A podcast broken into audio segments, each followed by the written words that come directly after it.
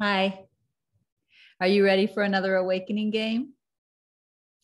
Last week, we practiced sensory deprivation as well as we could.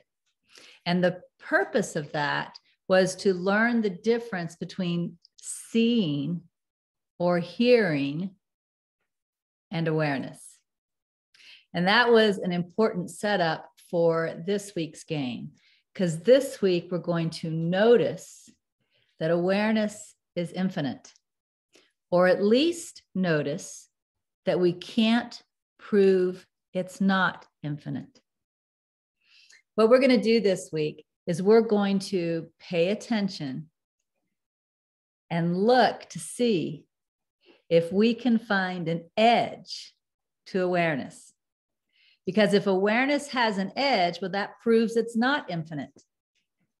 But if we can't find an edge, then we can't prove that it's not infinite. So, this is why we wanted to learn the difference. Because sometimes when I play this awakening game with people, they'll say, Well, I can't see beyond these walls. So, my awareness doesn't go any further than these walls.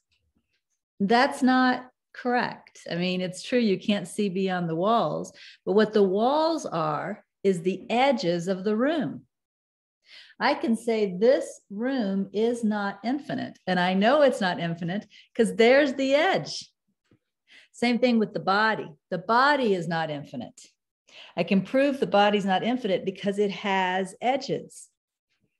But can I find an edge to awareness? That's the question. And it's fun to play the game not only inside, but outside, where it is a little more open.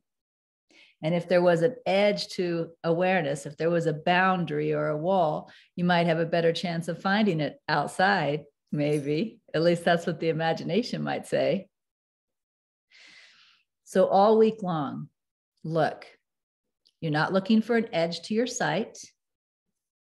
You're not looking for an edge to your hearing. We've already seen that sight and hearing are not awareness. You're looking for an edge to awareness.